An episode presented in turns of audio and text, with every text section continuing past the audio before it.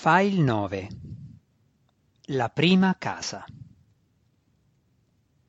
Quattro cicli di Narbondel, ovvero quattro giorni più tardi, un disco azzurro luminoso fluttuò sul sentiero fiancheggiato di funghi che conduceva al cancello costellato di ragni di casa Dourden. Le sentinelle l'osservarono dalle finestre delle due torri esterne e dal complesso, mentre indugiava pazientemente a circa un metro da terra. La famiglia lo venne a sapere soltanto alcuni secondi più tardi. Che cosa può essere? chiese Brizza a Zacnafein quando lei, il maestro d'armi, Dinin e Maia si riunirono sulla terrazza del livello superiore. Una convocazione? si chiese Zac, rispondendole contemporaneamente. Non lo sapremo mai finché non avremo indagato. Zac salì sulla balaustra e fece un passo nel vuoto poi lievitò giù sul fondo del complesso. Brizza fece un cenno a Maya e la più giovane delle figlie d'Ourden seguì Zac. Porta l'insegna di casa Baer, gridò Zac dopo essersi avvicinato. Lui e Maya aprirono i grandi cancelli e il disco scivolò all'interno senza dare segni di ostilità. Baer, ripeté Brizza, volgendosi mentre percorreva il corridoio dell'abitazione, diretta al luogo in cui si trovavano in attesa matrona Malis e Rizzen. Pare che siate convocate in udienza, matrona madre, spiegò nervosamente Dinin. Malis uscì in terrazza e suo marito seguì ubbidientemente. Sanno del nostro attacco? Chiese Brizza nel codice silenzioso e ogni membro di casa d'Urden, nobile e cittadino comune alla stessa stregua, condivise quello spiacevole pensiero. Casa de Vir era stata eliminata soltanto alcuni giorni prima e l'invito a una visita da parte della prima matrona madre di Menzo Berranzan poteva essere difficilmente considerato una coincidenza. Ogni casa sa, replicò a voce alta Malissa, non credendo che il silenzio fosse una precauzione necessaria entro i confini del proprio complesso. Le prove contro di noi possono essere così schiaccianti da costringere all'azione il consiglio dominante? Fissò duramente Brizza e i suoi occhi scuri passarono dal bagliore rosso dell'infravisione al verde profondo che mostravano alla luce normale. Questa è la domanda che dobbiamo porci. Malissa avanzò sulla terrazza ma Brizza la fermò prendendola da dietro, afferrandola per la pesante veste nera. Non avrete l'intenzione di andare con quella cosa? chiese Brizza. Lo sguardo di Malisse mostrò una sorpresa ancora maggiore. Naturalmente, rispose. Matrona Bairre non mi convocherebbe apertamente se volesse farmi del male. Neppure il suo potere è così grande da permetterle di ignorare i principi della città. Siete certa che non correte pericoli? chiese Rizzen veramente preoccupato. Se Malisse veniva uccisa, Brizza avrebbe assunto il comando della casa e Rizzen dubitava che la figlia più grande avrebbe voluto qualsiasi maschio al proprio fianco. Anche se la perfida femmina avesse desiderato un protettore, Rizzen non avrebbe voluto occupare tale posizione. Non era il padre di Brizza, non aveva neppure la sua stessa età. Chiaramente l'attuale protettore della casa aveva molti interessi che lo spingevano ad auspicare che la buona salute di matrona Malisse continuasse. La tua preoccupazione mi commuove, rispose Malisse, conoscendo le paure del marito. Si staccò dalla stretta di Brizza e fece un passo fuori dalla balaustra, sistemando le proprie vesti mentre scendeva lentamente. Brizza scrollò il capo con aria sdegnosa e fece cenno a Rizzen di seguirla nuovamente all'interno dell'abitazione non ritenendo saggio che l'intera famiglia fosse così esposta a sguardi nemici. Volete una scorta? chiese Zack mentre Malisse sedeva sul disco. Sono sicura che ne troverò una non appena sarò uscita dal perimetro del nostro complesso, rispose Malisse. Matrona Baer non rischierebbe di espormi a qualsiasi pericolo mentre sono affidata alla sua casa. D'accordo, disse Zack, ma volete una scorta di casa d'Urden? Se ci fosse stato bisogno di una scorta sarebbero entrati fluttuando due dischi, disse Malisse in tono definitivo.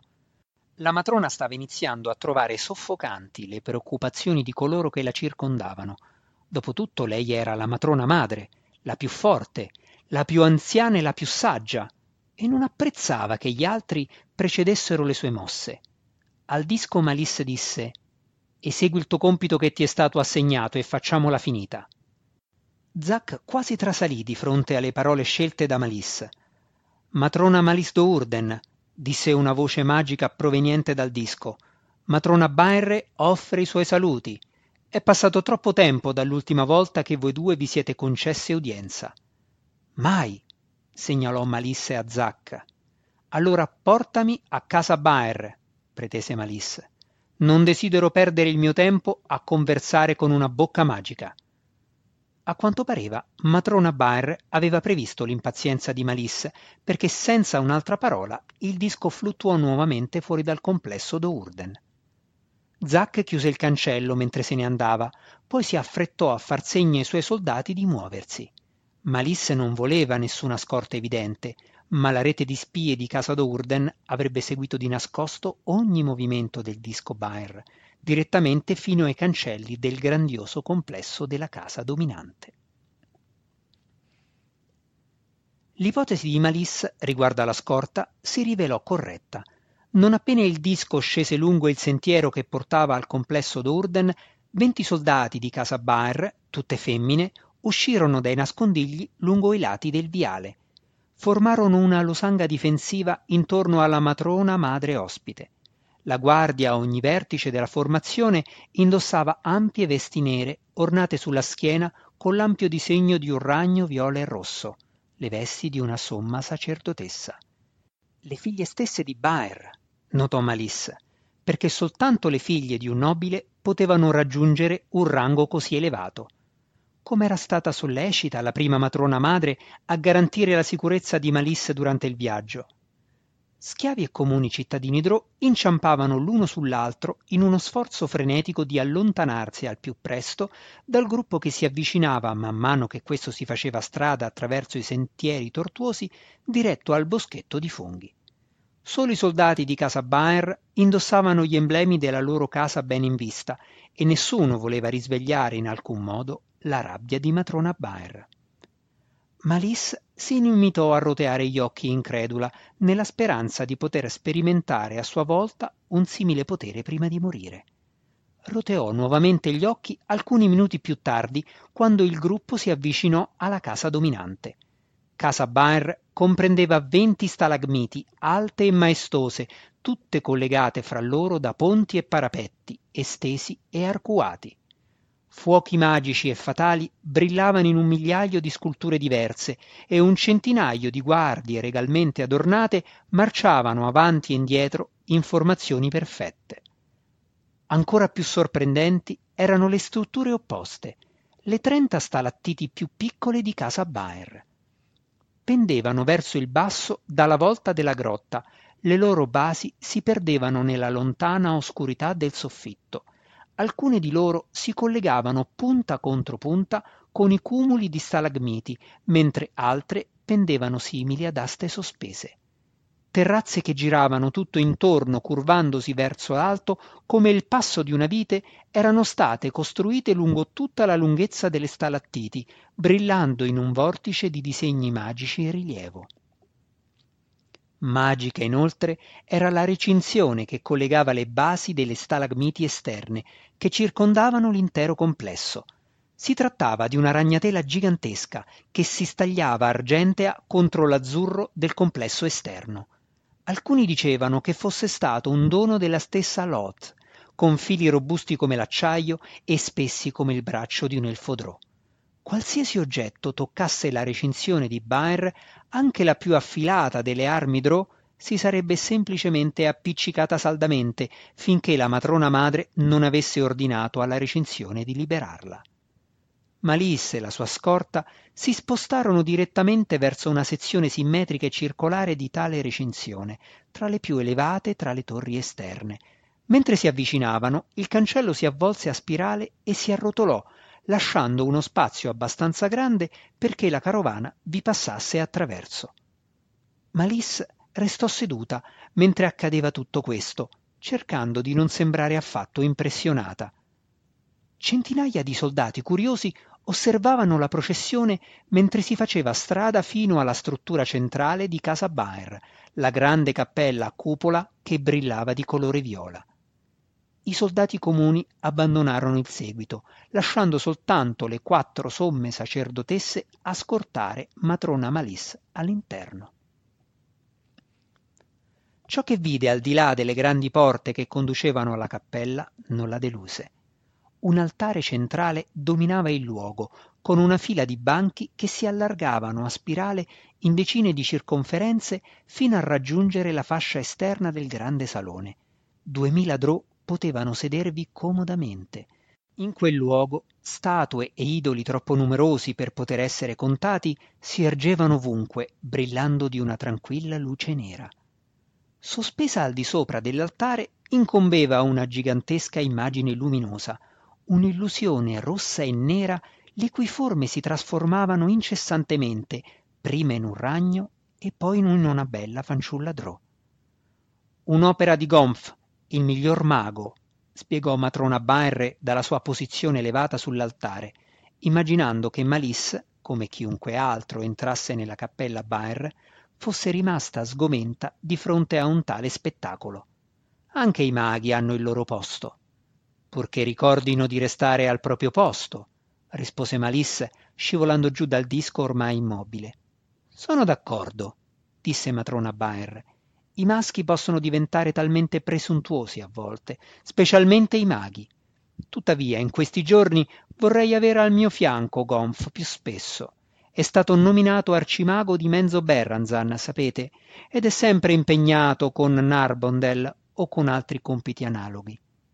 Malisse si limitò ad annuire e tenne a freno la lingua. Naturalmente lei sapeva che il figlio di Baer era il mago più importante della città. Tutti sapevano inoltre che la figlia di Baer, Triel, era la matrona maestra dell'Accademia, una posizione d'onore a Menzo Berranzan, seconda soltanto al titolo di matrona madre di una singola famiglia. Malice era certa che tra non molto matrona Baer sarebbe in qualche modo riuscita a introdurre anche quell'elemento della conversazione. Prima che Malice fece un passo verso le scale dirette all'altare, la sua nuova scorta uscì dall'ombra. Malice si accigliò quando vide quell'essere, una creatura chiamata Illitid, uno scorticatore mentale. Era alto quasi due metri, circa mezzo metro più di Malisse. Luccicante di una sostanza viscida, la testa sembrava una piovra con occhi bianco latte, privi di pupille. Malisse si ricompose rapidamente. Gli scorticatori mentali non erano sconosciuti a Menzo Berranzan e le voci dicevano che uno fosse diventato amico di matrona Baer. Tuttavia, queste creature più intelligenti e più malvagie dei Drò ispiravano quasi sempre brividi di repulsione. Potete chiamarlo Metil, spiegò matrona Baer. Il suo vero nome va al di là della mia capacità di pronuncia. È un amico. Prima che Malisse potesse rispondere, Baer aggiunse Naturalmente Metil mi conferisce un vantaggio nella nostra discussione e voi non siete abituata agli Elitid. Poi mentre Malissa restava a bocca aperta, incredula, matrona Baer congedò Lillitid. Mi avevate letto nel pensiero, protestò Malisse. Pochi potevano insinuarsi oltre le barriere mentali di una somma sacerdotessa talmente bene da leggerle il pensiero, e tale pratica era uno dei crimini peggiori nella società Drò. No, disse matrona Baer, immediatamente sulla difensiva. Vi chiedo perdono, matrona Malissa. Metil legge il pensiero, anche il pensiero di una somma sacerdotessa, con la stessa facilità con cui voi o io sentiamo le parole. Comunica telepaticamente. Sulla mia parola non mi sono neppure resa conto del fatto che non avevate ancora espresso i vostri pensieri. Malisa attese, osservando la creatura che se ne andava dal grande salone. Poi salì i gradini che conducevano all'altare. Nonostante si sforzasse di non farlo, di tanto in tanto non riusciva a evitare di sbirciare l'immagine che si trasformava del ragno e della fanciulla Drò. Come va a casa d'Urden? Chiese matrona Baer con falsa cortesia. Piuttosto bene, rispose Malisse. in quel momento più interessata a studiare la controparte che a conversare. Erano sole sulla sommità dell'altare, anche se sicuramente almeno una decina di religiose vagavano vigili nell'ombra del grande salone tenendo d'occhio la situazione. Malisse aveva il suo bel da fare a nascondere il proprio disprezzo per matrona Baer. Malisse era vecchia, aveva quasi cinquecento anni, ma matrona Baer era decrepita. I suoi occhi avevano visto il sorgere e il declino di un millennio. A detta di alcuni, anche se i Drò vivevano raramente al di là del loro settimo e certamente non oltre il loro ottavo secolo. Mentre normalmente i Drò non dimostravano la propria età, Malice era bella ed eccitante ora come lo era stata al suo centesimo compleanno. Matrona Baer era avvizzita e decrepita. Le rughe che le circondavano la bocca formavano una sorta di ragnatela e lei riusciva a malapena a impedire che le pesanti palpebre dei suoi occhi si chiudessero completamente. Matrona Baer dovrebbe essere morta, notò Malice, ma tuttavia vive.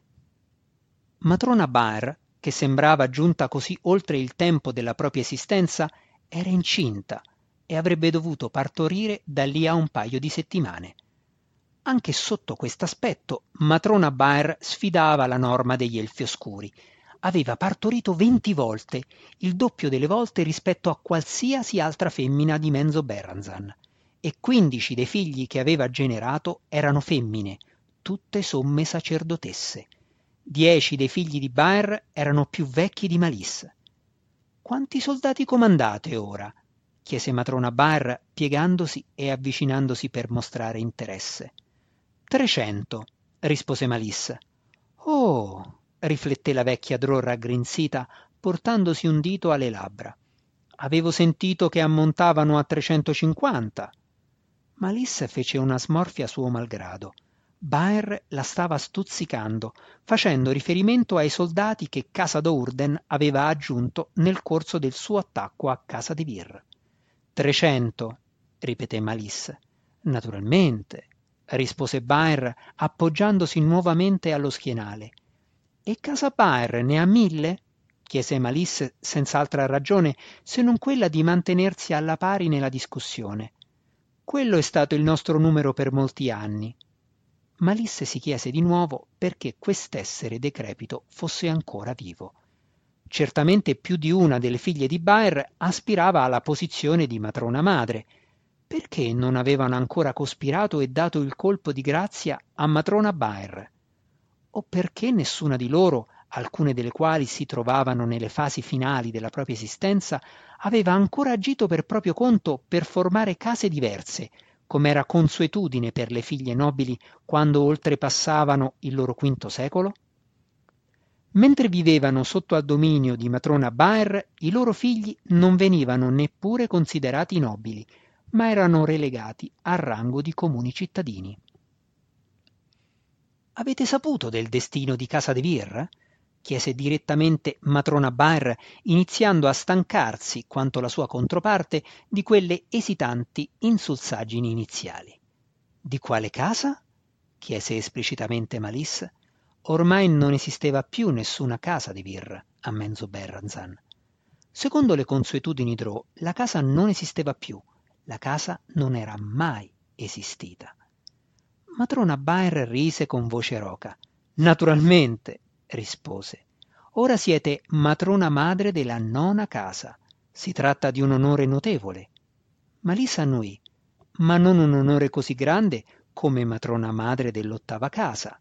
Sì, ne convenne Baer, ma nona è soltanto a una posizione di distanza da un posto nel consiglio dominante.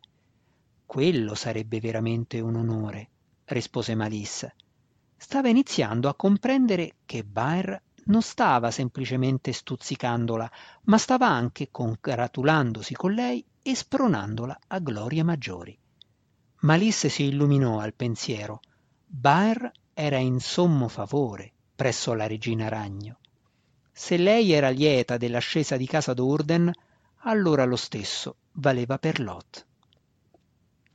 Non un onore così grande come potreste credere, disse Baer, Siamo un gruppo di vecchie femmine intriganti che si raccolgono di tanto in tanto per trovare nuovi modi per mettere le mani in questioni che non ci riguardano. La città riconosce il vostro dominio. Ha forse altra scelta? Rise Baer. Tuttavia è meglio che gli affari Drò restino di competenza delle matrone madri delle singole case. Lot non sarebbe favorevole a un consiglio che esercitasse un controllo anche lontanamente simile a un dominio totale. Non credete che Casa Baer avrebbe conquistato molto tempo fa tutta Menzo Berranzan se questo fosse il volere della regina Ragno? Malice si agitò nella propria poltrona, con un'espressione d'orgoglio, inorridita da parole così arroganti. Non ora, naturalmente, spiegò matrona Baer. La città è troppo grande per un'azione del genere in quest'epoca, ma molto tempo fa, prima che voi nasceste, casa Baer non avrebbe trovato difficile una tale conquista. Ma non è quella la nostra consuetudine. Lot incoraggia la varietà.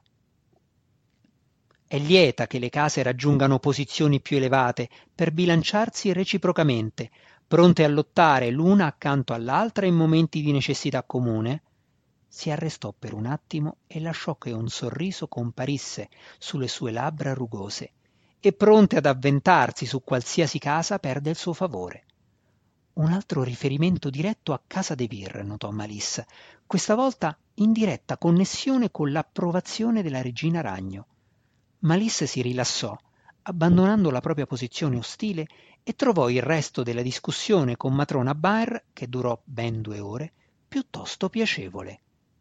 Tuttavia, quando si trovò nuovamente sul disco che fluttuava verso l'uscita del complesso, davanti alla casa più grandiosa e più forte di tutta Menzo Berranzan, Malisse non sorrideva più. Di fronte a un tale sfoggio di potere non poteva dimenticare che lo scopo di matrona Baer nel convocarla era stato duplice. Congratularsi con lei privatamente e in modo enigmatico riguardo al suo colpo perfetto e ricordarle esplicitamente di non diventare troppo ambiziosa.